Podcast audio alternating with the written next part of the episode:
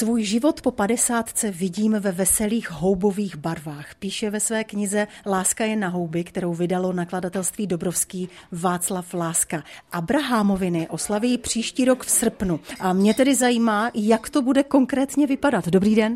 Dobrý den. No, nebude to vypadat jinak. Já tuším od 33 narozeniny neslavím. Pouze konstatuju, že se to stalo a přednu si s dětma, s manželkou, ale žádné velké oslavy nedělám, protože nejsem člověk, který slaví na povel, a to, že se zrovna nějaký datum narodil, pro mě není úplně důvod k oslavě, to já si najdu spoustu jiných dnů a večerů během roka, kdy slavím jen tak spontánně, že je hezky. Mě zaujaly ty houbové barvy. Jak rozličné můžou být, nebo vlastně jsou?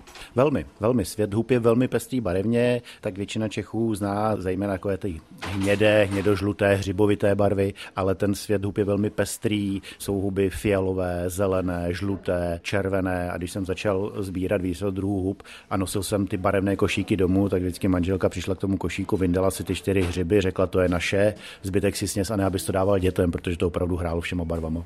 Houbařina mi přijde možná pro někoho i sport, každopádně záliba, koníček, kdy člověk tráví dost času sám. Vzhledem k tomu, že jste vydal knihu Láska je na houby, tak vás to nutí trávit spoustu času s jinými lidmi a hodně mluvit.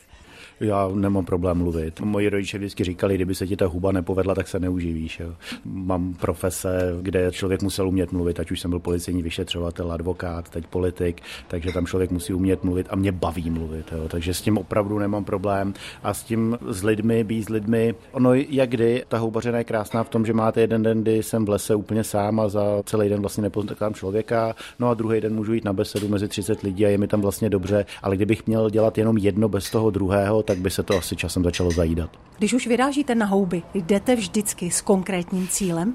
Jakdy, záleží na ročním období. Jarní houby většinou jdu s konkrétním cílem, protože jarní hub roste míň a jsou to specifické druhy na specifických místech, takže většinou jdete pro ten jeden daný druh. V létě a na podzim můžete jít takzvaně na blind, prostě vyrazíte někam do lesa, roste toho mnohem víc, co najdete, se sbíráte. Takže na jaře chodím na konkrétno, na podzim chodím na blind pro radost. Světlo světa spatřila knížka Láska je na houby, která je určená všem fanouškům a získá určitě i nové. Už se v tomto směru stáváte v lesích, na polích a loukách celebritou. Už vás lidé poznávají? Poznávají, ale spíš díky mé původní profesi politika. Ale on je to třeba problém v tom, že když chodím na kačenky, já myslím, že hodně houbařů ví, že kačenka je moje výsostné umění, tak naopak nechci, aby mě poznali, protože by zjistili, že tam ty kačenky jsou. Takže když chodím na kačenky, tak chodím v kapuci s tmavejma brýlema, i když sluníčko nesvítí, a opravdu se snažím, abych nebyl demaskován, abych ty své kačenkoviště takhle neprozradil. Kačenky jste ostatně dal i na titulku té knížky, takže to místo si jednoznačně zaslouží.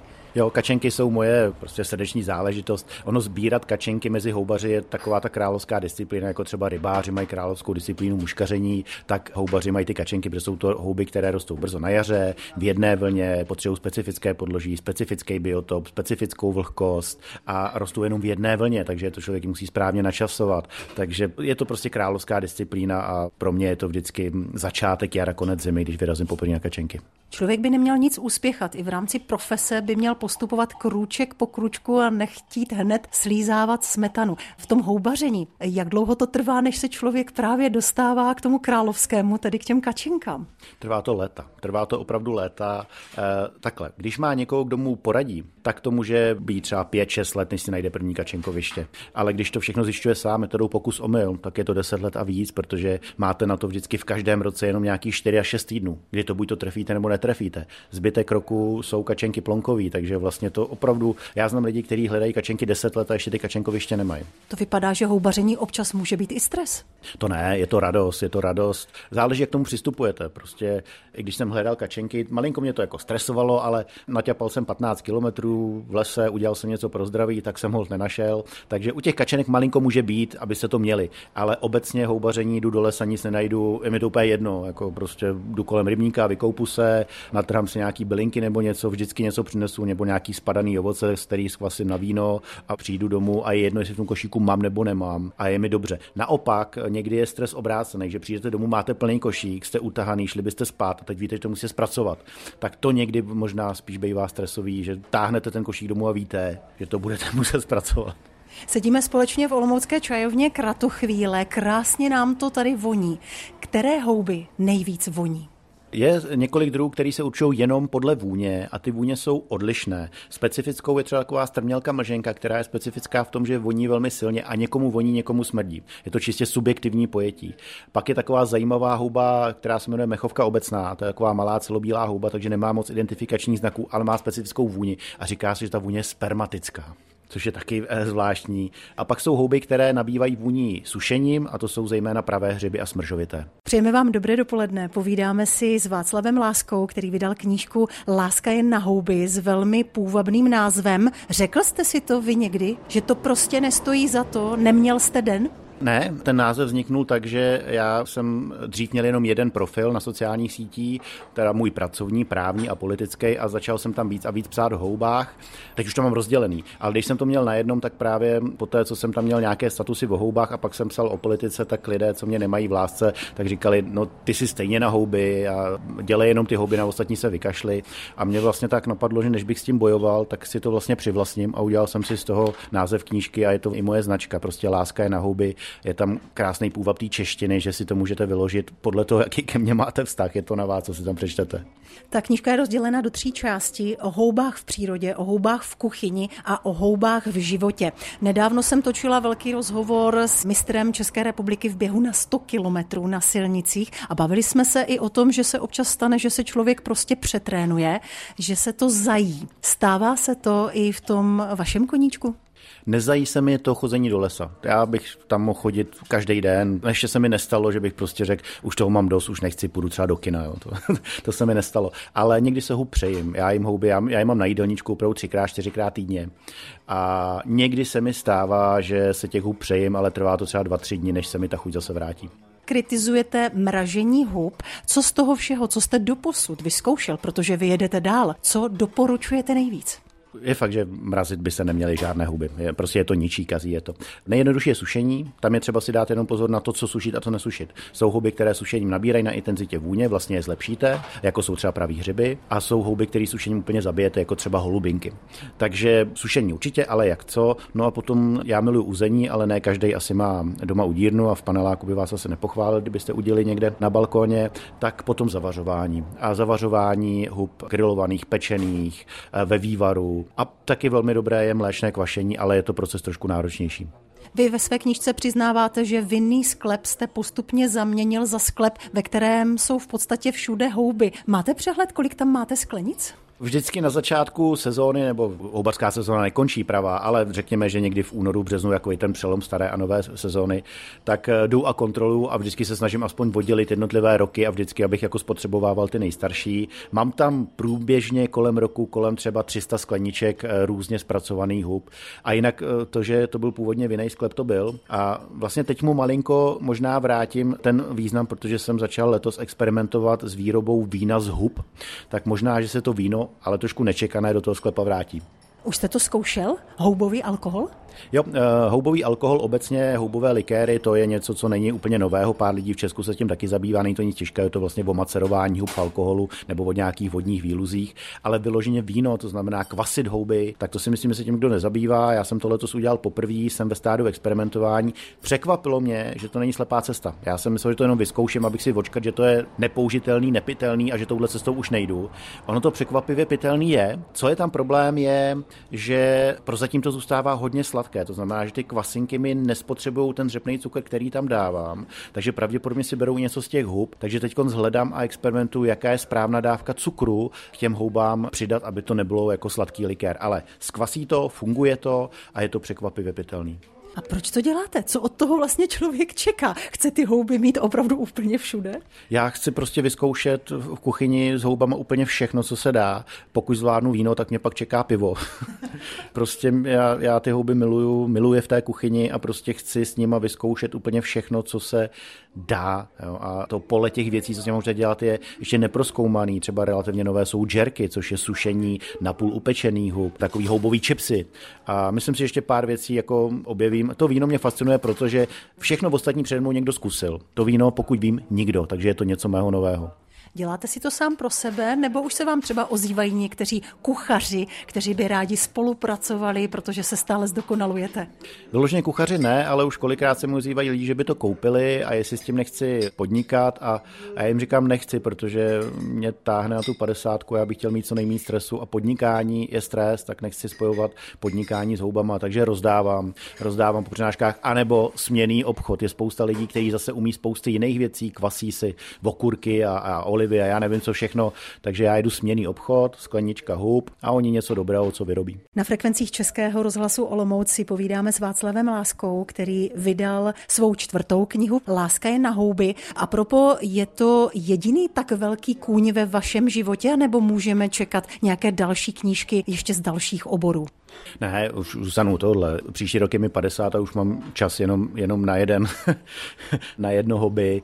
Dřív jsem hodně rybařil, to už jsem nechal, ale o rybách knížek vyšlo spousty, takže já spíš plánuju, že ta knížka zdaleka neobsahuje všechno, co o houbách ještě můžu zjistit, takže spíš bych třeba za 3, za 4 roky rád vydal nějaké druhé rozšířené vydání, kde už budou třeba ty vína, kde bude víc o žerkování, víc o likérech a kdo ví, co ještě vymyslím. Ono to vypadá, že nejste žádný teoretik, protože když se podíváme na ty 3 předchozí knížky, jak se zavírají tuneláři, advokát a potom senátor, tak vypadá, že vy si nejdříve musíte pořádně obšlápnout ten prostor, nastudovat to a pak o tom teprve píšete, tak jako o houbách.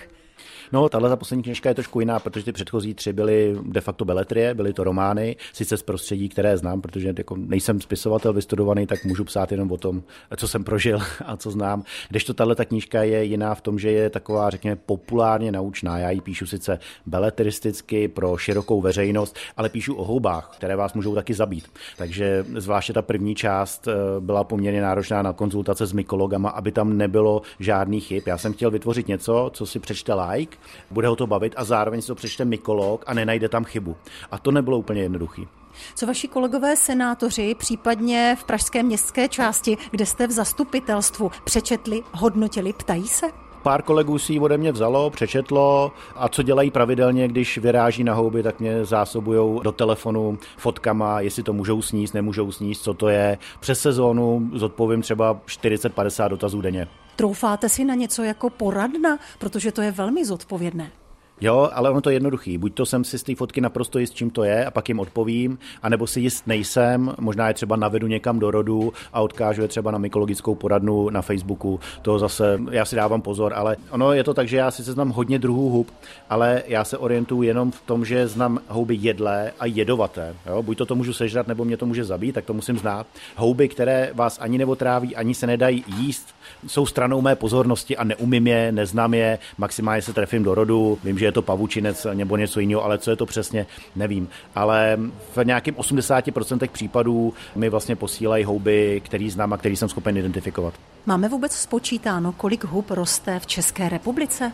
Tuším, že pokud jde o ty houby, oni tomu říkají mykologové makrofytní, to znamená, které fruktifikují a vytváří ty velké plodnice, necháme stranou plísně a mikroby a další věci, tak těch je několik tisíc, odhaduje se asi 4 až 6 tisíc druhů by mělo růst v České republice nebo ve střední Evropě, doufám, že moc nekecám, ale je to v jednotkách tisíců určitě. Kolik toho zná Václav Láska? Já jsem schopen identifikovat nějakých 300 až 500 druhů. Objevují se vám stále nové a nové, nebo toužíte potom, abyste to portfolio rozšířil?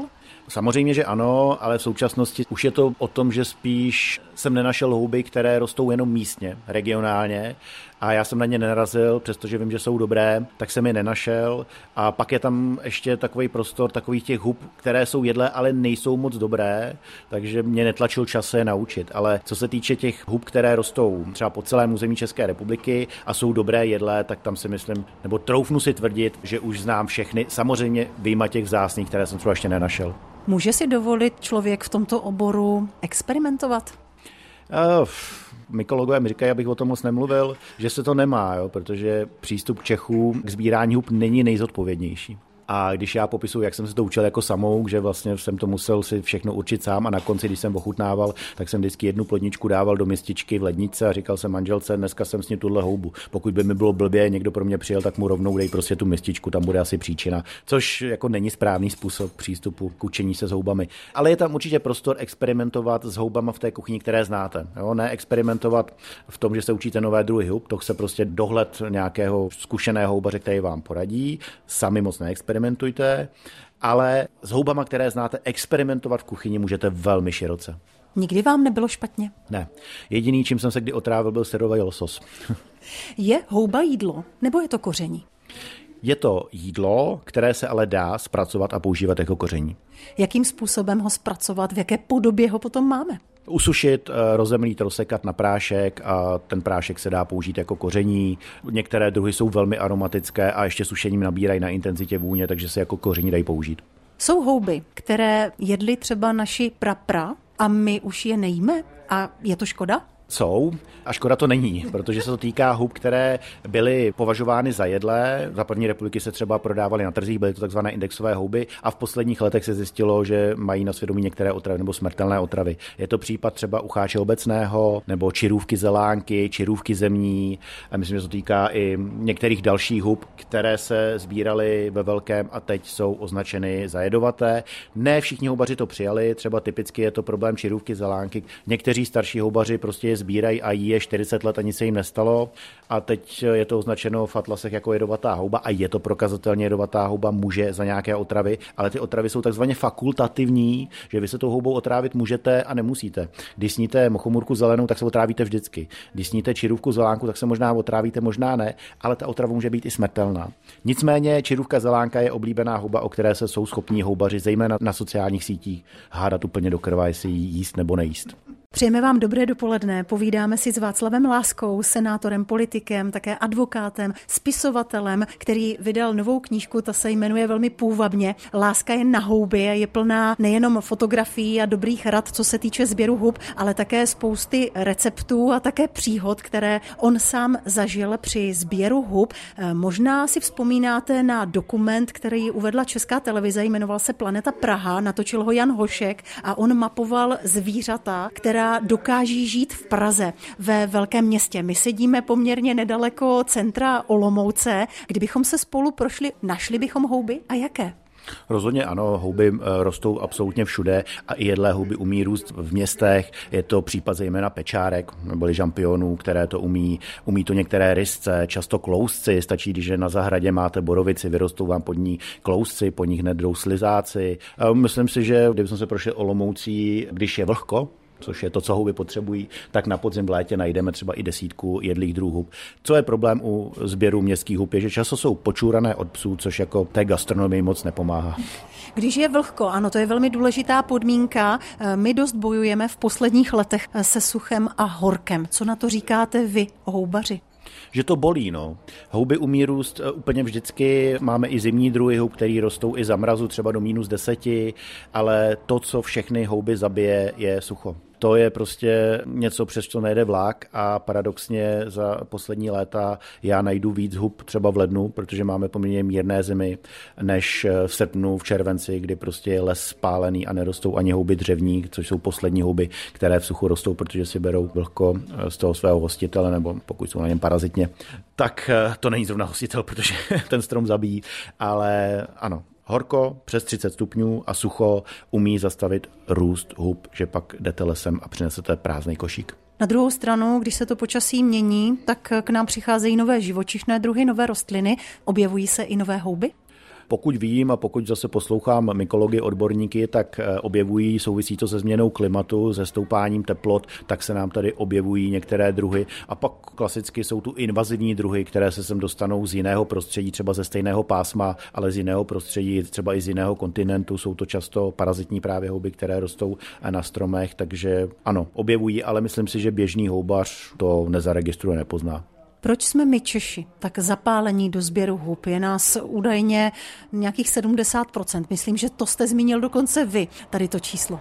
Jo, a nevím, odkud ho mám, ale všude ho opakuju. Ale myslím, že byly nějaké výzkumy, že 2x, 3x do roka na houby vyrazí 70% dospělé populace. Proč to tak je, to je jednoduchý. Odpověď je František Smotlacha, člověk, propagátor, který nastartoval českou populaci. Ten základ máme všichni stejný. Ve východní, střední Evropě, za Rakouska-Uherska se houby sbíraly kvůli hladu. Lidé prostě měli hlad, sbírali houby, ale to, že v České republice nabrali na popularitě a stal se z toho takový relax, tak za to může František Smotlacha, který byl neúnavný propagátor hub, neustále zkoumal, sám na sobě testoval nové druhy hub, jestli jsou jedlé nebo ne, a skutečně on může za to, že Češi jsou národ rekreačních houbařů. Houby se sbírají všude na světě, ale třeba se sbírá jenom pár druhů, nebo je to způsob přivydělání si, třeba v Polsku se celé rodiny živí tím, že sbírají houby, ale Česko je specifické v tom, že je to pro nás sport, rekreace, odpočinek a to masová. Nestáváte se podobným propagátorem i vy? Jako, líbilo by se mi to, kdybych byl za něj považován, a kdyby mi jednou někdo dal přezdívku Smotlacha, tak bych asi byl v sedmém nebi, to nebudu zastírat. Je nějaká země, nějaké místo, kam vás to táhne, právě proto, že tam roste něco, co u nás ne, a po čem toužíte? Určitě je to Itálie a je to kvůli Muchomurce císařce, což je údajně jedna úplně z nejchutnějších hub. Jmenuje se císařka i proto, že ji jedli už římský císaři. U nás roste, ale je zákonem chráněná. Já ji teda ještě nikdy nenašel, protože je velmi vzácná, takže i kdybych ji našel, tak se nesmí sbírat. V Itálii je to normálně tržní houba, takže to bych docela rád si udělal někdy nějakou cestu do Itálie, nazbíral ji tam, zpracoval a zpracovanou si ji přivez domů. A už jste ji ochutnal? Ne, ještě jsem neměl to štěstí. Byl jsem v Itálii, myslím, že minulý rok, nejenom na krátké pracovní cestě, takže jsem nemohl do lesa, tak jsem aspoň oběhl všechny trhy, ale nenašel jsem ji tam. A jací jsou Italové houbaři? Myslím, že tam není moc rozšířené, je to kanton od kantonu, někde se sbírá víc, někde míň, ale je to jako ve většině západní Evropy, že to sbírá jenom pár lidí jako nějaký koníček hobby a sbírají opravdu jenom pár vybraných druhů. Ale myslím, že zrovna v Itálii se to liší i kanton od kantonu, mají různá pravidla, jak můžou, jak nemůžou. Ono vůbec, my si často neuvědomujeme, že třeba v západní Evropě je sběr hub velmi často omezen časově, místama, na množství, a v Holandsku je třeba sbírání hub dokonce trestným činem pytláctví. Jak se mění jazyček? Už jste toho opravdu hodně okoštoval. Jak se mění houbařský jazyk? Chuť? Já myslím, že se spíš rozvíjí, jo, že člověk dostává do paměti nové a nové druhy hub, a moje manželka vždycky říká, že chuť je můj nejrozvinutější smysl, jo, že někdo má sluch, někdo zrak, někdo hmat.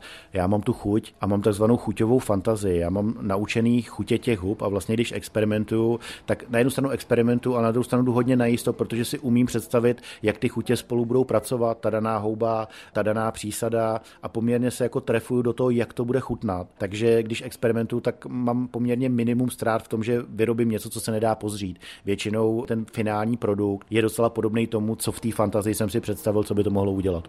Mimochodem, nechci být osobní, ale sdílejí to s vámi ve vaší rodině tuhle vášeň? Ne, děti mám 3, ani jedno se nepotětilo, chodili se mnou vždycky, když byli malinký, když jim bylo těch 6, 7, 8, tak je to bavilo, a jak se dostali do nějaký prépuberty, tak mi dali košem, teď jim je 21, 19 a 10 a ne. Manželka se mnou čas na houby chodí, ale je to spíš tak, že chce strávit čas se mnou, než by to byla jako úplně vášnivá houbařka, která by taky se vrhala za každou houbou. Takže ne, a pořád jako čekám, že třeba některý z dětí se probere, když bude starší, a přidá se k tomu, ale jsem v tom spíš pesimista. Povídáme si s Václavem Láskou, který vydal knížku Láska je na houby, je to vášnivý houbař, začal už jako malý kluk a propo předávají se ona místa, kde to roste a která znáte vy třeba z generace na generaci nebo těm nejbližším přátelům?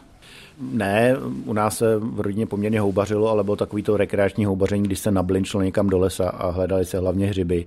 Já si svoje místa teď popečovávám a zejména teda ty kačenkoviště je něco, co bude předmětem dědického řízení po mně, protože já dětem asi žádný velký prachy neodkážu, ale odkážu jim ty kačenkový místa. Buď to je využijou, anebo je můžou docela slušně zpeněžit.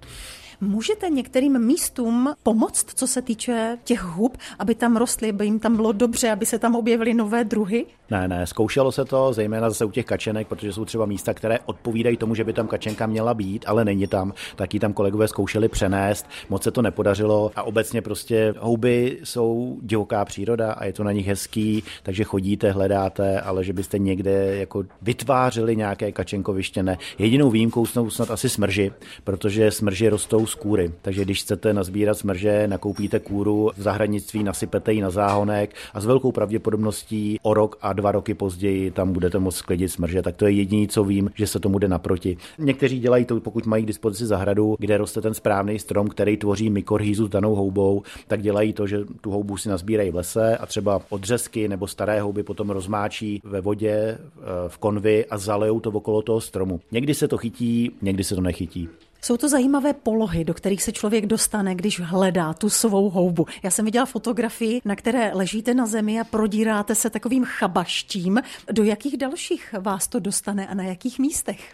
No, to zase jsme pátky u kačenek, protože kačenky rostou na místech, kam se normálně jako na houby nechodí. Vyhlášené jsou třeba trnkové remízky, tam opravdu se plazíte jak v zákopech, protože vlastně máte jen 20% prostoru, než začnou ty pichlavé trnky, tak tam se plazíte, sbíráte, občas tam zaseknete, takže že nemůžete ven. Jinak ty místa nejsou nějak specifický. Houby opravdu můžete najít úplně všude a mě opravdu baví chodit po méně obvyklých místech nebo třeba na malé lesíky, které jsou malé rozlohou, než bych chodil do těch velkých lánů. Ale v zásadě žádná specifická místa nemám. Mám jedno místo, o kterém je taky jedna povídka v té knížce, k tomu říkám lesní chrám, protože je to takový zvláštní prostor, kde je to třeba plocha fotbalového hřiště, je tam několik mnohaletých buků, který tvoří takovou klembu a kolem dokola je to obrostlý malejma dubama. Takže to vlastně působí jako takový chrám, kde máte stěny z mladých stromů, střechu z těch velkých buků a tam chodím relaxovat, protože to místo má na něm nerostou žádný houby, ale má zvláštní energii. Není to ale tak, že byste měl oči zapíchnuté jenom do země. Ne, a ono tak ani nejde, protože velmi často nejdřív hledáte ten správný strom a pak pod ním tu houbu, než kvůli, že spousta houb roste na stromech, některý velmi vysoko, taková čaga, což je ryzavé čikmí nebo sírové žluto-oranžový, dokážou vyrůst i v 5-6 metrech, takže vy se musíte dívat všude. Po stromech, po keřích, po zemi, nejde to koukat se jenom na zem. Vy hodně debatujete na sociálních sítích se svými fanoušky nebo s lidmi, které houby zajímají a teď v souvislosti s vydáním knížky Láska je na houby pořádáte celou řadu besed po České republice. Jaké ty besedy jsou, respektive o čem se debatuje? O té druhé části knížky, to znamená, učím lidi, jak si houby zpracovat tak, aby je měli v kuchyni celý rok. Učím je právě kvasit, udit, co sušit, co nesušit, vysvětluji, že nemrazit. Povídáme si o těch likérech, o vínách, o žerkování. A samozřejmě do toho vždycky zapracuju občas nějaké povídání o méně obvyklém druhu hub, který by třeba mohli sbírat. Takže ty besedy jsou ale zejména o kuchyni a jsou vždycky velmi dlouhý. Mám problém dostat se po 2 hodiny. Napadlo mě, jestli to není trošku jako s fotbalem, kterému rozumí každý a ty debaty, zejména třeba v hostincích, bývají velmi vzrušené. 70% Čechů jsme řekli, že chodí na houby, tak bývá to taky někdy vzrušené, ta debata? Ne, tohle nejsou sociální sítě, jako v hospodě se lidi nepohádají, to si nechávají na Facebook, ale jsou diskuzní a kolikrát jsou i obohacující pro mě, protože mě zajímají ty zkušenosti, občas někdo přijde s nějakým jiným použitím určité houby, které třeba já ani neznám, takže ho potom chci vyzkoušet, takže myslím, že to je často i obousměrné, že já jim něco vyprávím, ale z každé besedy si něco zajímavého, nějaký zajímavý způsob zpracování konkrétní houby vždycky odnesu. Než jsme začali natáčet tento rozhovor, tak jste prozradil, že máte hlad. Kdybych měla sáhnout do vaší houbařské kuchyně, co byste si teď dal a jak zpracované, aby i naši posluchači dostali přece jen recept? To záleží, co bych měl z dispozici za houby. To nejlepší, co umím vyrobit, jednoznačně jsou uzený kačenky. Nic lepšího a chutnějšího neumím vyrobit, ale není to jídlo, který bych jedl každý den, takže já si nejčastěji houby upravuju zapečené. To znamená, že je nejdřív podusím na pánvičce úplně bez oleje, s cibulí, s kmínem, ze solí. Když nemají dostatek vody, tak je podleju, podusím a po nějakých 10 minutách je překládám do zapékací misky a buď to si je zapékám tak, jak jsou, nebo je s něčím promíchám, se sýrem, s kokosovým mlékem. Tam ta fantazie je strašně široká a dalších 10 minut je zapeču. A to je mé oblíbené jídlo. Tímhletím způsobem zpracovávám možná polovičku čerstvých hub, které přinesu domů, protože tam je zachyceno ta pravá chuť těch hub a je to prosto dalších 2 věcí, které do hub podle mě nepatří, a to je tuk a vajíčko. Já jsem musela polknout, než uzavřu naše dnešní povídání s Václavem Láskou, který byl hostem Dity Vojnarové, hostem Českého rozhlasu Olomouc a povídali jsme si především o jeho nové knížce, která se jmenuje Láska je na houby. Tak ať se líbí, ať chutná a vy stále máte co objevovat. Moc děkuji za váš čas. Naschledanou. Já děkuji za pozvání. Naschledanou.